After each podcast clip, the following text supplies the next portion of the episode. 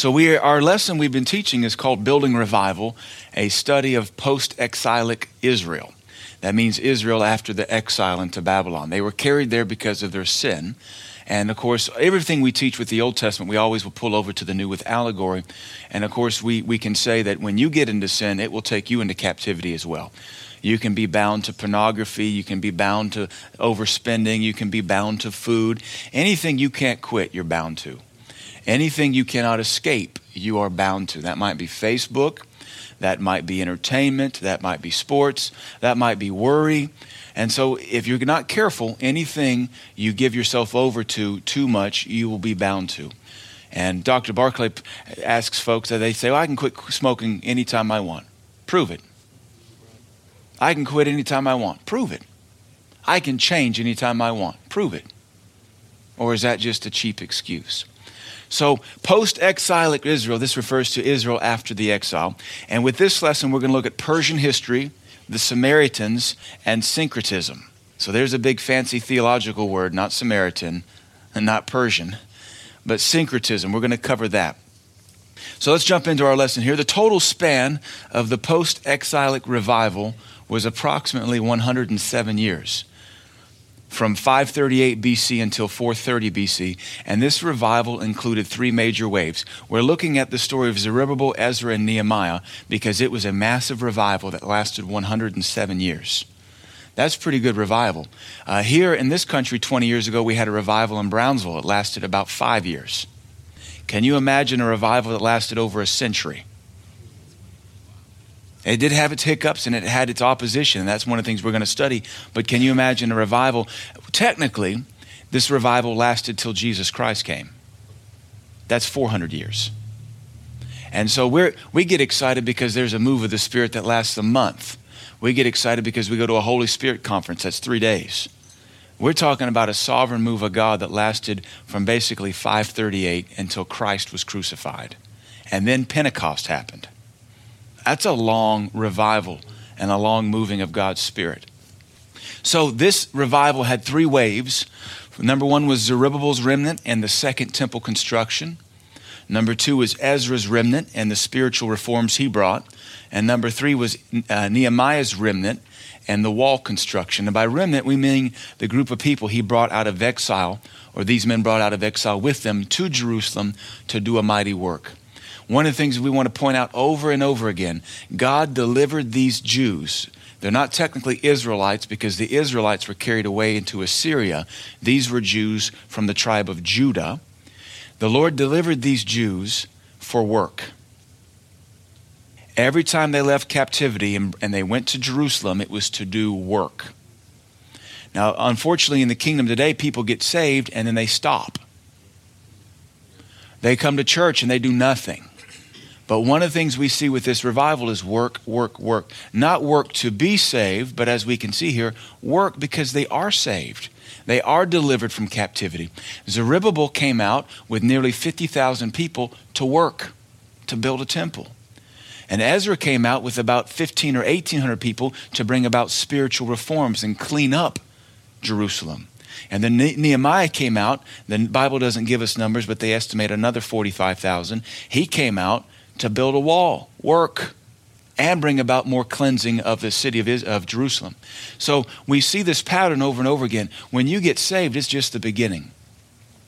And we might even ask, are you truly saved if you're not excited or participating? We, we, we pray with folks all the time. Our evangelism teams go out. Folks get born again. We never see them in church. Folks come to church. They never put their hand to the gospel plow. You, you got to wonder what's going on. It takes work to build revival. That's why I call this building revival. Revival doesn't just happen. Revival is the answer of God to people's prayer. Even with the Brownsville revival back in the 90s in, in Pensacola, Florida, all the work it took. They went through building projects to house the revival. They started a Bible school out of the revival. It was work, work, work, work, work, but God just kept moving. It got goofy. Wildfire always jumps in different directions, sure, but it was God. And if we want revival, we've got to be willing to do whatever it takes. As the great men of God have said, revival, when revival happens, you don't have to figure out how to get people there. You have to figure out how to make them go home. When, when revival hits, you don't have to advertise it in Charisma Magazine or TBN or on the websites. When revival happens, word of mouth spreads it, and you don't have to worry about uh, advertise the guest minister. They don't care who the guest minister is. God's showing up every service. We want to be there. It doesn't matter who's the popular preacher. And that's what, uh, in America, that's what we have to do. We have to bring in the popular preacher to pack the house out. That's not revival, that's marketing. That's popularity. When God shows up, it doesn't matter who's in the pulpit. We're here for God and we know God's going to move. Amen. So that lets you know we're not really in revival yet. We're working. And honestly, this is a good test of faith. Will we be faithful though the Lord doesn't seem to be anywhere near? Will we be faithful when the Lord is not present? Now, we know He's present, but not like in a revival. We understand He's here right now, but we're not in revival. All right? So, this period of, of Israel's post exilic revival, it covers six Persian kings. And I want to look at that. It's, it, it, will help you to understand these kings. This period of time also witnessed the rise and fall of six Persian kings. Now, it was Nebuchadnezzar the Babylonian, the Chaldean, who took Israel, or excuse me, Judah captive. Nebuchadnezzar, Babylon. But at the end of his reign, he was defeated by Cyrus the Persian. So we switched from a Babylonian empire to a Persian empire. They were slaves to Babylonian rule, they were set free by Persian. Okay? Nebuchadnezzar came to Israel three times or to Jerusalem, ransacked it, pillaged it, and over 30 years he just emptied it of its people and butchered people and emptied its people and butchered people. And the third time he just finally said, I'm tired of this. He completely destroyed Jerusalem, the temple, the walls. There's nothing left, burned it with fire. And that's when they were in uh, exile for 70 years. When Nebuchadnezzar's kingdom came to an end, he was defeated by a man named Cyrus, the Persian king, Cyrus the Great. He's actually Cyrus the Second but he started the Persian Empire. So Cyrus, and you see his dates there 538 to 529. This is the first king to release the Jews. He fulfilled, we covered this last week, he found himself in Isaiah's prophecies. He fulfilled scripture. He let the Jews go free. And he commissioned Zerubbabel, also called Sheshbazzar, to go build God a house. After Cyrus came his son Cambyses. Cambyses uh, was from 529 to 522. He is known, he's not mentioned in the Bible, but he's known in antiquity for conquering Egypt. Uh, he is alluded to, though, in Ezra 4 5, where it says that the adversaries of the Jews persecuted and harassed them from Cyrus even unto Darius. That covers five kings. So he's not mentioned by name. Cambyses is not mentioned, but he is alluded to. Then you have Pseudo Smerdis Gwamada. Pseudo-Smerdis Gwamada. He claimed to be the son of Cyrus. He actually was a fraud, and he took over when Cambyses was in Egypt doing his thing. He only ruled for seven months. An impostor who took the throne from Cambyses while he was in Egypt only ruled for seven months. Not mentioned by name in the Bible, but alluded to in Ezra 4 5. All the kings from Cyrus to Darius. Okay? Then we come to Darius 1, Hystaspes. Okay, this is Darius of the book of Daniel. He seized the throne from Smerdis, and there's a lot of historical arguments.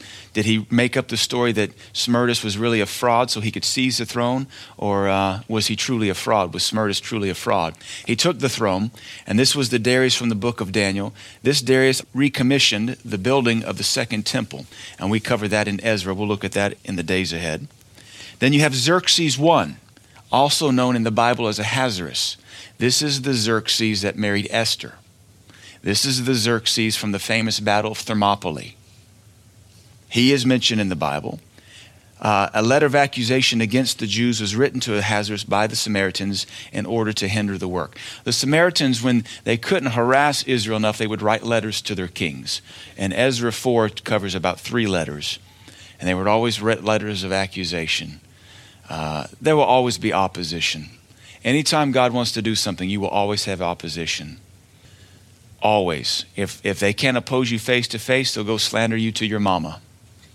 If they can't oppose you face to face, they'll slander you to your best friends.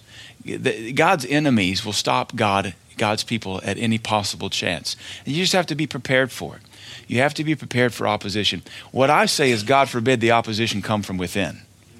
Don't be the Judas. Even, even Satan was able to infiltrate Jesus' tight quarters and produce a Judas. And Dr. Barclay teaches there's always a Judas in training. That demon is always wanting to get into every church, every fellowship, every evangelistic organization. You just have to make sure it's not you. Satan's always trying to get on the worship team. One man of God said Lucifer fell from heaven and landed in the choir loft. We'd say he landed on the worship team. so you have to resist all that. So that's Xerxes. Uh, then you have the final king that the Bible deals with is Artaxerxes Longimanus. He ordered any work on the city of Jerusalem and its wall to be halted. So that was his first decree stop the work. He received letters from some idiots in Samaria, and he said, You're right. This is a wicked group of people. They overthrow every ruler over them except their own kings. They kill their own prophets, though. This is, you're right, Samaritans. Uh, these Jews are a rapscallion group of fellows. Tell them to stop. All right, that was his first order. But then granted Nehemiah permission to return to Jerusalem and complete the wall. This explains why Nehemiah was so nervous about asking Artaxerxes for permission, because he knew some years earlier Artaxerxes had ordered the wall to stop. And now Nehemiah has to go and ask for permission, basically saying, Mr. President, can you reverse your policy on Syria? And how does that make the president look when, for one cupbearer, he reverses his policy? That's why Nehemiah was so nervous about it. Artaxerxes had ordered the wall stopped. The Samaritans took his order a little far. They began to ransack the city. Nehemiah hears that the wall that had been restarted is under destruction again. And he, he loses hope and peace because the city was being rebuilt. But his king, who he loves dearly, who he serves, made an order tell them to halt the work on the city and the wall. And the Samaritans, the Bible says, took it by force and power. They forced the Jews to stop. And so apparently they destroyed a lot of the work that was done. And Nehemiah, when he hears that, he, the Bible lets us know he prays for four months before he approaches Nehemiah and says, About that whole wall thing, can we reverse that order? I'd be a little nervous too. So those are your six kings Cyrus, Cambyses, Pseudo Smerdis, Gwamata, Darius one, Xerxes one, and Artaxerxes one. Those are the ones that the, the, time of the exile deals with. There were other kings, and then the Persian Empire becomes the Medo Persian Empire. It dries up and switches over into other empires. So I want to look at the sources of opposition. Anytime God begins to move, there's always going to be opposition. We understand that. As Zerubbabel and the children of captivity returned to Jerusalem to fulfill many Bible prophecies, their enemies arose to thwart them. The devil will always oppose the servants of God in any way possible. The Jews had to endure opposition, hostility, and slander for six kings. We can't even stand slander for three days on Facebook. We can't even handle a, professor being rude to us for a semester. We can't even handle mama telling us what to do for a weekend. And here the Jews, they were so excited for God, they endured this for six kings. That's a lot of leadership changes. We complain when the president isn't what we like. It didn't stop these guys. They kept on building for God even when the king was against them. It just lets you know you can complain if you want or you can get to work if you want. And I suppose if you're working, you have the right to complain, but unless you're swinging something, helping something, shut up. Work earns you the right to voice your opinion. The most opinionated people are the ones that do the least. And we call them Monday morning quarterbacks or Sunday afternoon pastors. One, one pastor said, What most Christians have for lunch on Sundays, roast pastor. Doesn't affect us. God still has his hand upon us. We still march on, and your life goes miserable. So there's always going to be opposition. The Jews never had trouble from the Persian kings 900 miles away. The kings never did anything to them. They would issue decrees, sure. But the kings themselves never rode into Jerusalem and, and attacked them. The Persian kings just wanted to rule the kingdom. They had problems in Egypt, they had problems in the northern parts. The kings just issued decrees that basically said, stop, tell them to stop. But the, the folks that provoked those those decrees were the Samaritans, and the Samaritans were the ones that always thwarted Israel over and over again. Almost all of their problems came from those closest to them, the Samaritans. It is important to have an understanding of the Samaritans and their history. And this is where I want to pull into types and shadows or allegory. The Samaritans were their half brothers. And you, you, could, you could argue this way your family is always going to be some of your most your biggest opposition. It, we might say extended family. We might say a brother in Christ who's not fully committed to Christ. The heathen, hey, you guys go to church? Cool. Would you pray for me? Blankety blank blank, my mother's dying of this blankety blank cancer. Could you pray for me? It's always the backslidden, lukewarm, milk toast Christians that oppose revival. So I want to give us a history of the Samaritans. We covered this a little bit last time, but I went in more in depth, and I think it's important. It'll unlock a lot of stuff in the Gospels to you. But you'll also see the same demon that's at work there is still at work in the church today. So let's look at the Samaritans here. Samaria was the capital of the northern kingdom during the time of Israel's divided kingdoms. Jerusalem was the southern capital, all right? We covered this before. After Solomon, Israel was divided into the northern kingdom and the southern kingdom. The northern kingdom was called Israel, the southern kingdom was called Judah. All right? That was part of the, the judgment on Solomon for being a pervert. He couldn't, he couldn't keep his self to himself. He had 700 wives, 300 concubines. He broke Deuteronomy's law that says kings will not multiply wives. He broke that. He said, I, I see that law and I break it 700 times. He even admitted in Ecclesiastes, I kept nothing from myself that I wanted. Apparently, to a thousand women. How can you even take care of one?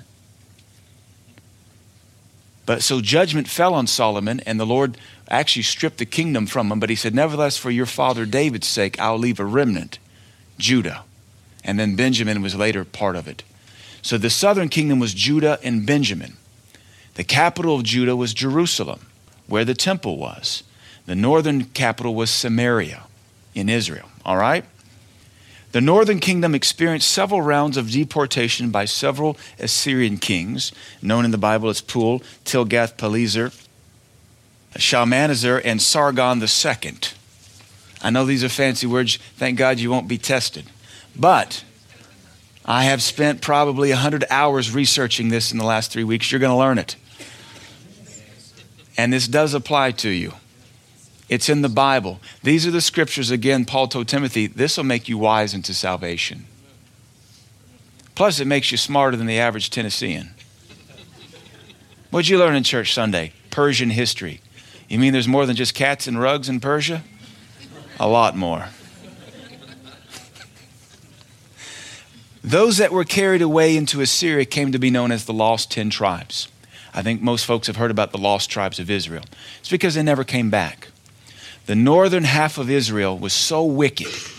They never had a good king. They always worshiped all these wicked demons, and God was basically done with them. And he let them be carried away. When they went into Assyria or Ashur, they intermarried and totally defiled their bloodline. And I'm sure there were pockets that kept pure, but probably not most. Probably just a small exception. And so then also, the kings, they were, this is what the Assyria did with the land they had possessed. They imported their slaves from other countries to repopulate it, to completely wipe out the Israeli people. Brilliant when you want to totally break down a civilization.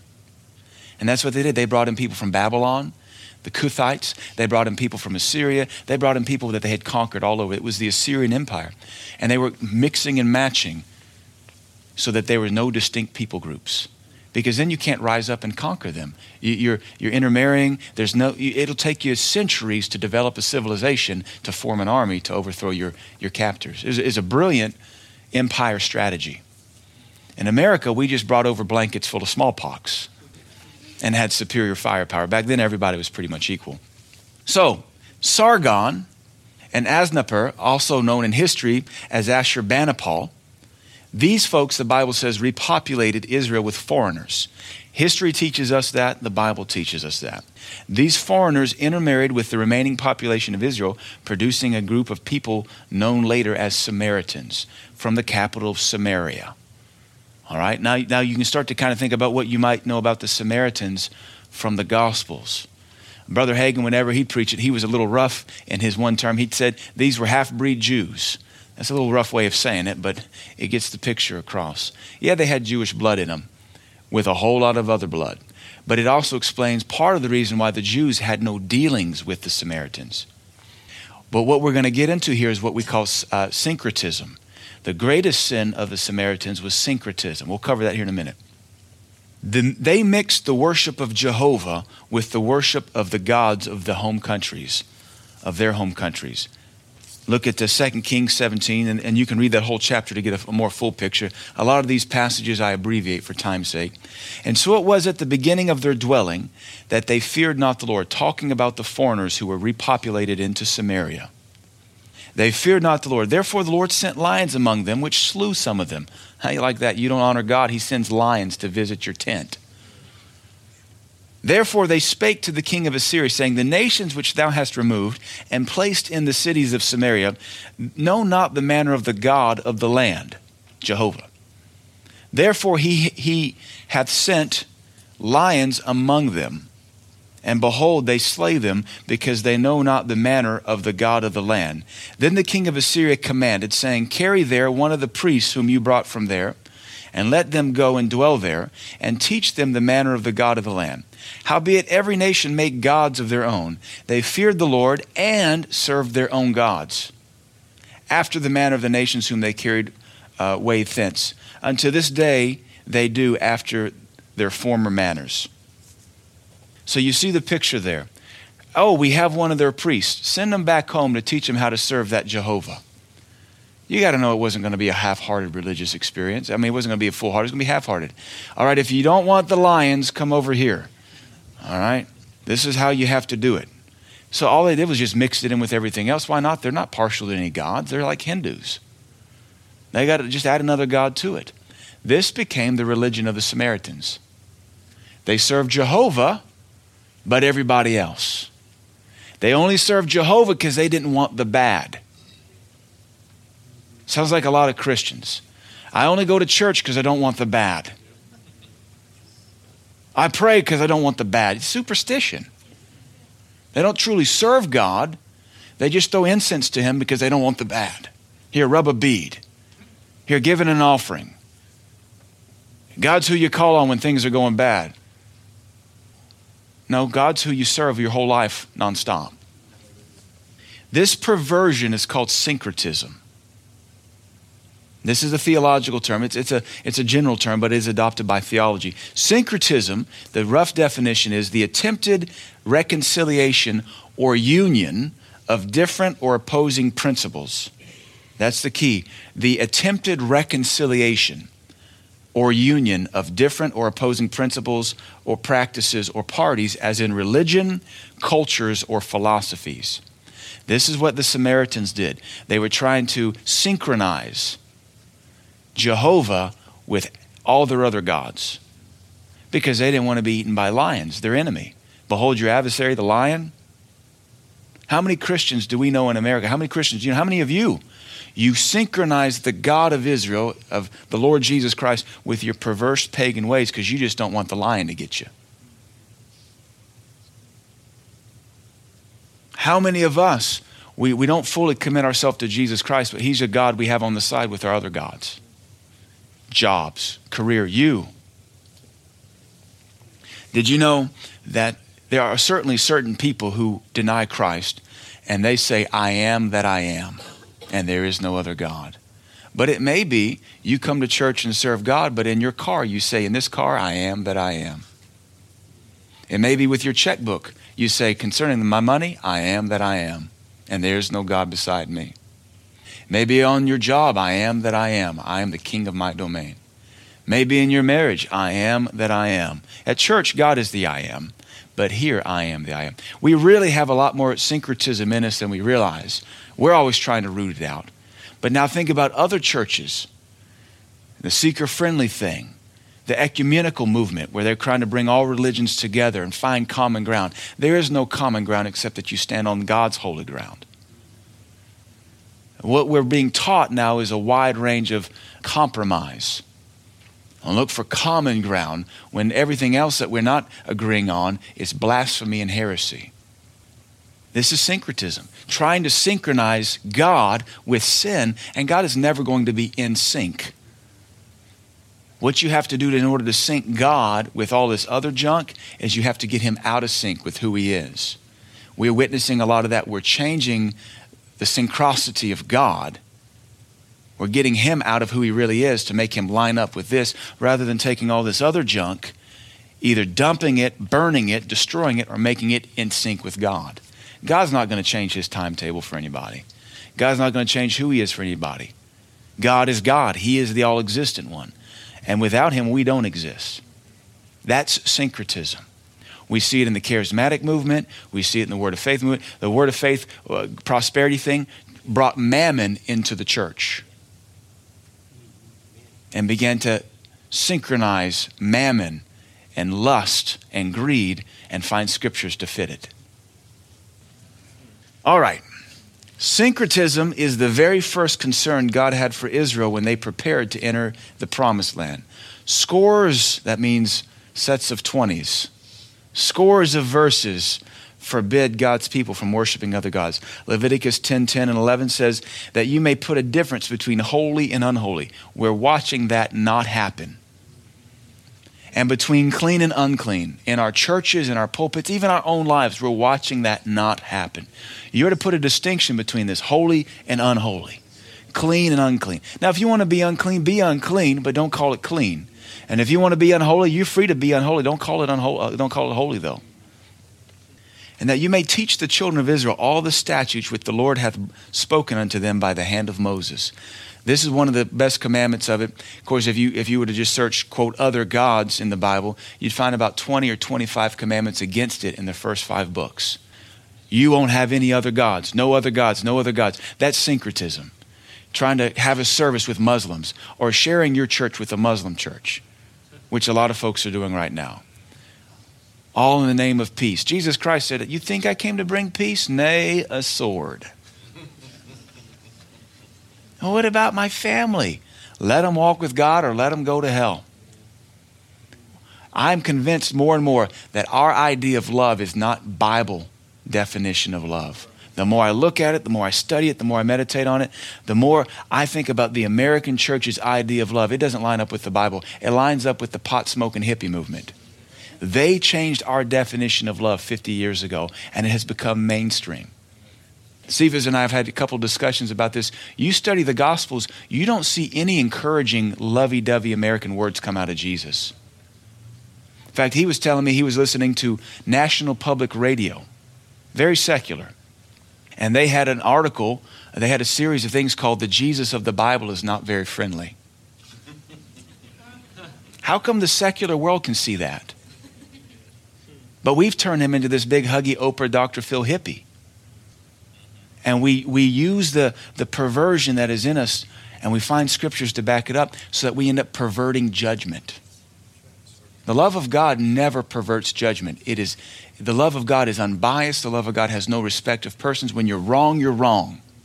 And when you're wrong, we're going to find scriptures to deal with it. But a lot of syncretism is we're trying to synchronize American culture with the gospel. Now, American culture used to be based on the gospel, but after the hippie revolution and all those demons invaded America, and we brought in all the other gods from the foreign east, the Hindu gods, the Muslim gods, and all that mysticism, the culture of America is no longer defined by the Bible. But the culture of America is trying to define the Bible. That's syncretism. And have you noticed we haven't had any revival since? We had the Word of Faith revival, but all that was was teaching. Our last great revival was the healing revival of the 40s and 50s. And then the 60s hit. You might could argue the Jesus movement, but that was just a bunch of hippies getting saved. There were no signs and wonders. But at that point, the gospel began to be synchronized with worldly culture in the greatest Christian nation on the planet. And it's almost like I've told you the story about being in the hot tub in Idaho back in high school, and it's hot, hot, hot. And we grabbed the ice and the snow off the roof, and we throw it in the hot tub because it was fun to watch the iceberg melt until it watered our temperature down. The more you synchronize the gospel with the world, you water down the power. Syncretism is the opponent, it's the anti revival. That's why we have to fight it. Syncretism waters down the power of God, it keeps God from moving it short circuits the power of God. It's like throwing water on circuitry, it just shorts everything out. Circuitry's good. Water's good. The two together are bad. Amen.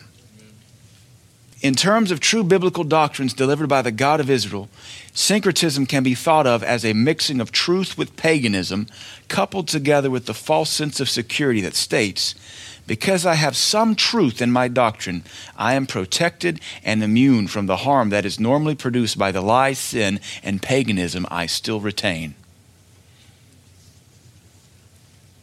We still think we're okay because we come to church. We think we're okay because we speak in tongues. We think we're okay because we once had a move of God in our marriage. We are trying to slow God down. He, you know, he's, he's, he's a Swiss timepiece, if I can say that. Tick, tick, tick, tick. We're trying to slow him down to fit our pace. Tick. Come on, God, slow down some more. Tick. The, the, the slower in between your ticks, God, the more I can fit the world in. That's syncretism. Synchronizing God with the world rather than making the world line up with God. God will never be able to get the world to line up with him, which is why he will destroy it one day and have a new heaven and a new earth. So, Samaritan syncretism. Samaritans asserted their worship to be the true religion of the ancient Israelites prior to the Babylonian exile. Preserved by those who remain in the land of Israel. We have the right form of worship. We never left. Not those Jews. We never left. Of course, they don't ever tell the full story as opposed to Judaism. Now we know that term. As, there's Judaism and there's Samaritanism.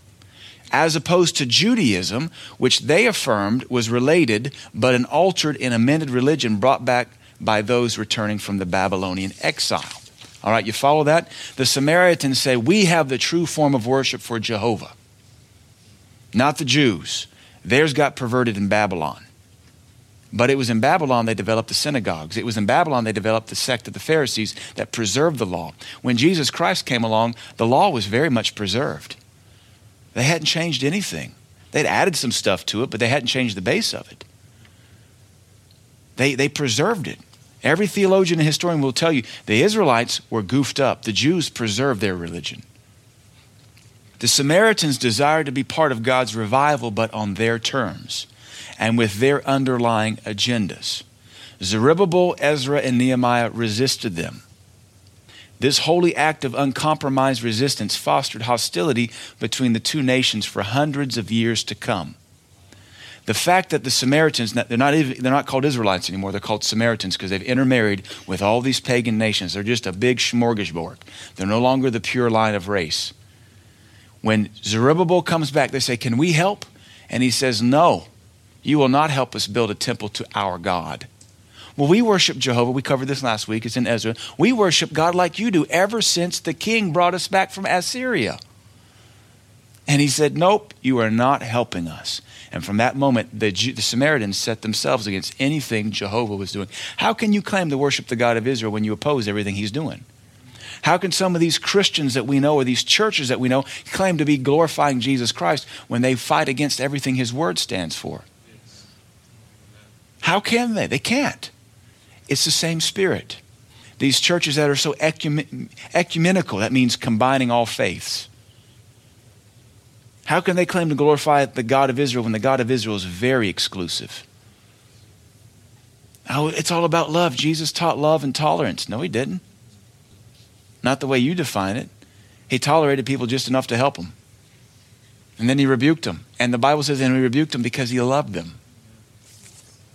Don't get bored because we're talking history. All right.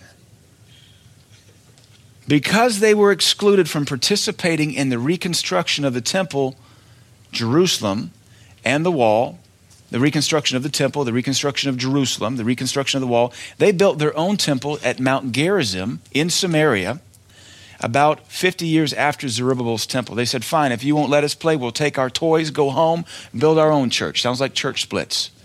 We can't control your church, Pastor Chris. We'll go start our own church. Fine. And you call that glorifying God. And we'll slander you while we leave. And we'll tell everybody God didn't call you to pastor that church. Fine, go start your own church. You're really good at starting them and failing them. You have more experience than me. You've started more churches than I have, and you have shut down more churches than I have. Yeah, you. So they built their own temple at Mount Gerizim. Gerizim was very important to all the Jews. Joseph was there, Josh, uh, uh, Jacob was there, Shechem was there, which was an important city in the book of Genesis. They also developed their own form of worship, adopting their own Pentateuch or Samaritan Torah. Where have we heard that before? You make up your own holy book based on the Bible. The Samaritan Torah, it's, it's even in use today. They made the Pentateuch is the first five books of the Bible, Penta being five. The Torah, the Samaritan Torah that contained many significant differences from the Jewish Masoretic text. They believed Mount Gerizim was the holy mountain and the location of Solomon's temple that Nebuchadnezzar had destroyed. Really? The foundation's still there. You, you can see them. It's only been 70 years. It's like if they destroyed the Parthenon, you could still see where the Parthenon was. How, you're going to really convince that many people of a lie. So they built a new temple there, the Samaritan temple to Jehovah and other gods on Mount Gerizim, some miles to the north. All right? Jesus Christ addressed the validity of the Samaritan religion in John 4. And he must needs go through Samaria, Jesus. Then cometh he to a city of Samaria, which is called Sychar or Shechem. That was on top of Mount Gerizim, near to the parcel of ground that Jacob gave to his son Joseph. The woman said, I'm abbreviating here, How is it that thou, being a Jew, ask drink of me, which am a, a woman of Samaria? For the Jews have no dealings with the Samaritans.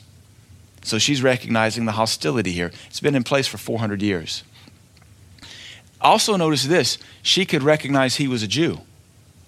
So they don't look the same.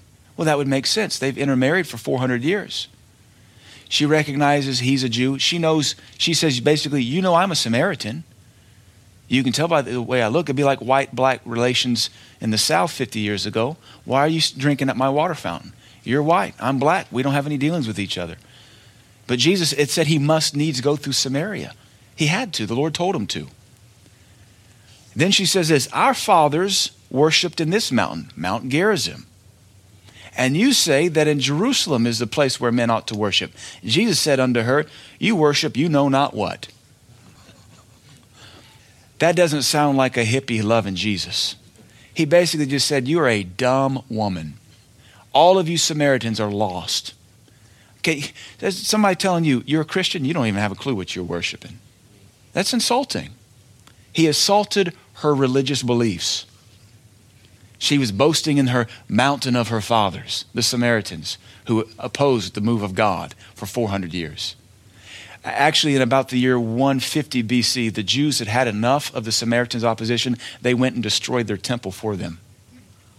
The Bible doesn't record that because it's in between Malachi and Matthew, but the Jews said enough, and they marched in and totally wiped out that temple, which is why it isn't there anymore and wasn't there in this day.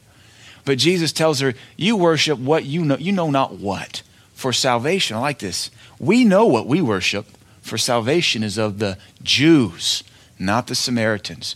What we're witnessing, folks, we're watching Christianity grow a branch and become so perverted, it's not even Christianity anymore. And this branch is growing out of every major denomination and mainline Christian movement. Word of Faith is growing a weird, perverse branch. The Baptists are growing a weird, perverse branch. The Assemblies of God, the Methodists, uh, everybody because it's the same spirit that's in work at work in the earth as it was in these days.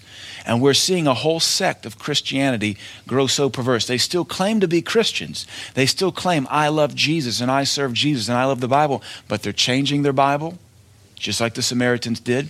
They're adding other things to the God of the Bible just like the Samaritans did, and they'll even erect their own temples or houses of worship, just like the Samaritans did. It, the, the hardest line you see is the Universalist church. They have their churches, they call themselves a Universalist church, but everything is welcome and open. That's the same demon that spawned Samaritanism. And you understand why there's such, there was such a Jewish hostility against them. It's syncretism, trying to sync the world with God or God with the world, and it doesn't happen. It's oil and water, and the two don't mix. You have to look for it in your own life because it will affect you. You'll start to compromise. You'll start, you'll start to make excuses why this is acceptable, why you can cling to that prodigal child when the Bible says if they're prodigal, let them be prodigal. Why you can let pornography in your life, while, while a little bit of gossip is tolerable. Now, it's one thing to see it and say, Lord, that's sin, forgive me. It's another thing to keep petting it. Because then it'll have children, and then you'll have to pet and feed them like a stray cat. Never take a stray cat in. Stray cats have other cats. Stop with the one. Amen. It is obvious Jesus Christ did not give any weight to what is called Samaritanism, the religious beliefs of the Samaritans. Now, I like to point this out about, and we, maybe Cephas and I, we've talked about it. We may go through the Gospels and come up with all of the not sweet statements of Jesus. Because I really, I don't think he ever told anybody, I love you. Run through your knowledge of the Gospels. Did, can you think of any time Jesus said, I love you? He told Mary, Don't touch me. He rebuked Peter. He did these things, but we know it's because he loved him. But he never stopped and said, I love you. We know he did, but he was a lot more straightforward than that. Not only does he attack the Samaritan woman's religion, he also makes fun of her sexual perversion. I shouldn't say make fun of it. He says, Go get your husband, knowing full well she's not married and she has a sordid past by the word of knowledge. And he throws it in her face to see how she'll respond. Go get your husband. I mean, what, you know by the Spirit of God, she's not married, she's living with her boyfriend, and she's had five husbands, and yet you still ask her to prove her. Go get your husband. He brings up the two things destroying her life, and the Bible calls that love. Not American, that ain't Oprah. That ain't Dr. Phil. That ain't Dr. Oz. That ain't Dr. Ruth. That ain't even Dr. Pepper. That's just God loving people the way God loves people, not the way post hippie America loves people. He did not cast this woman off as hopeless, but rather prepared her for the new and living way he was bringing. And she becomes an evangelist. She runs back and says to all the guys, Come meet a man that told me all I ever knew. But the other thing is, it says she was waiting for the Messiah. She said, I know that when Messiah come, he'll show us all things. And Jesus says, I am he. He didn't say that to many people. He didn't even say that to Peter. He said, Who do men say that I am? Who do you say that I am? But to the Samaritan woman, he said, I am he. I am the Messiah. Hmm. Modern syncretism, let's wrap it up here. It is still anti revival. In the time of Zerubbabel, Ezra, and Nehemiah, syncretism was opposing it and opposing it. If it couldn't have it on its terms, it didn't want it. Syncretism is still opposing revival. This double minded, mixed religiosity was at the heart of the opposition of Israel's post exilic revival. We can see this heart and attitude of compromise and comfort opposing God's current revivals as well. We can see this heart and attitude of compromise, an attitude of compromise and comfort. In America, it's all about comfort. It's uncomfortable to be in church till midnight. It's uncomfortable at church serving. It's uncomfortable to pray. Since when does the Bible promise you natural comfort? Soulish comfort, sure, He's the Holy Ghost, but not natural comfort. When God says move, modern Christians have many pagan reasons why they can't, and yet still believe they are servants of the true God. Today, we are witnessing many churches combining the holy with the profane, even as Samaria did. Many self professing Christians are more secular than they are Christian and still profess they are right with God.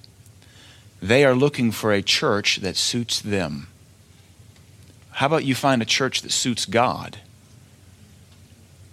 Why are you looking for a church that suits you? We teach around here, the Bible teaches in 1 Corinthians 12 28, God sets you in the church as it pleases Him. You don't get to seat yourself. Amen. So look at a few verses from the New Testament.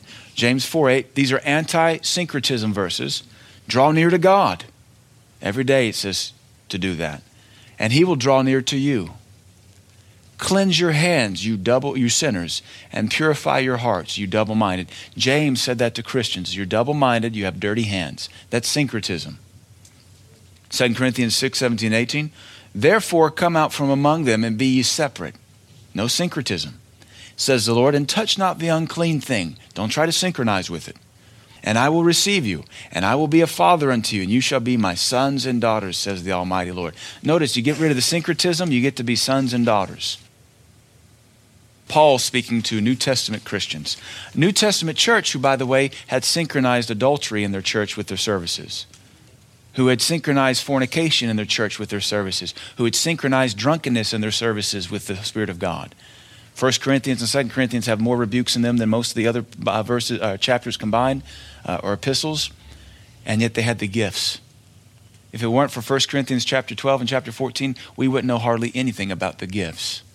But they had also successfully synchronized the gifts with fornication, drunkenness, and debauchery. And Paul had to write them two letters. Ephesians didn't get a sequel. Actually, the Bible tells us there were three Corinthian epistles. You're messed up when your church has to get three personal letters from Paul. Ephesians got one, Galatians got one, Colossians got one, not Corinthians. Bad. Thessalonica had to get two. We know there was a third one because the folks who wouldn't get a job still wouldn't get a job. Amen. Synchronizing. Galatians 3:1. Oh foolish Galatians, who has bewitched you? One translation says, "Oh you stupid Galatians, who has put a hex on you? That you should not obey the truth, before whose eyes Jesus Christ has evidently been set forth, crucified among you." There he was trying to get syncreticity, uh, sync, syncrety out of the Galatian church. They were bringing Judaism back in, the law, the works, the, uh, uh, the sacrifices. They were trying to find righteousness through works rather than through Jesus Christ. They were trying to synchronize what had been done away with with what Jesus Christ was doing. Verse 2 goes on to say, Having begun in the Spirit, are you now made perfect by the works of the flesh? Revelation 2, these are probably the best two verses. I have, this is the church of Pergamos. I have a few things against you, church of Pergamos, because thou hast there them that hold the doctrine of Balaam, syncrety. They're synchronizing the gospel of Jesus Christ with the doctrine of Balaam. So hast thou also them that hold the doctrine of the Nicolaitans, which things I hate. The Lord Jesus hates these things. He hates syncretism. He wants his doctrine pure. Syncretism is without a doubt the greatest thing we are fighting in these last days. It's just, you're just trying to mix the two. Have the best of both worlds. We call it fence straddling. Jesus also calls it lukewarm. And he says, when you get lukewarm, I get a, a runny tummy. I get a sour belly. And I feel like throwing up some Christians. We can't have it. We have to be clean. Amen? Father, I thank you for this lesson on the Persian Empire, Samaritans, and syncretism. Father, bless our studies in this. May we get out of it everything you have for us and keep us clean here. Show us where we're synchronizing the world with you and you with the world, and may we repent of it. In Jesus' name, amen.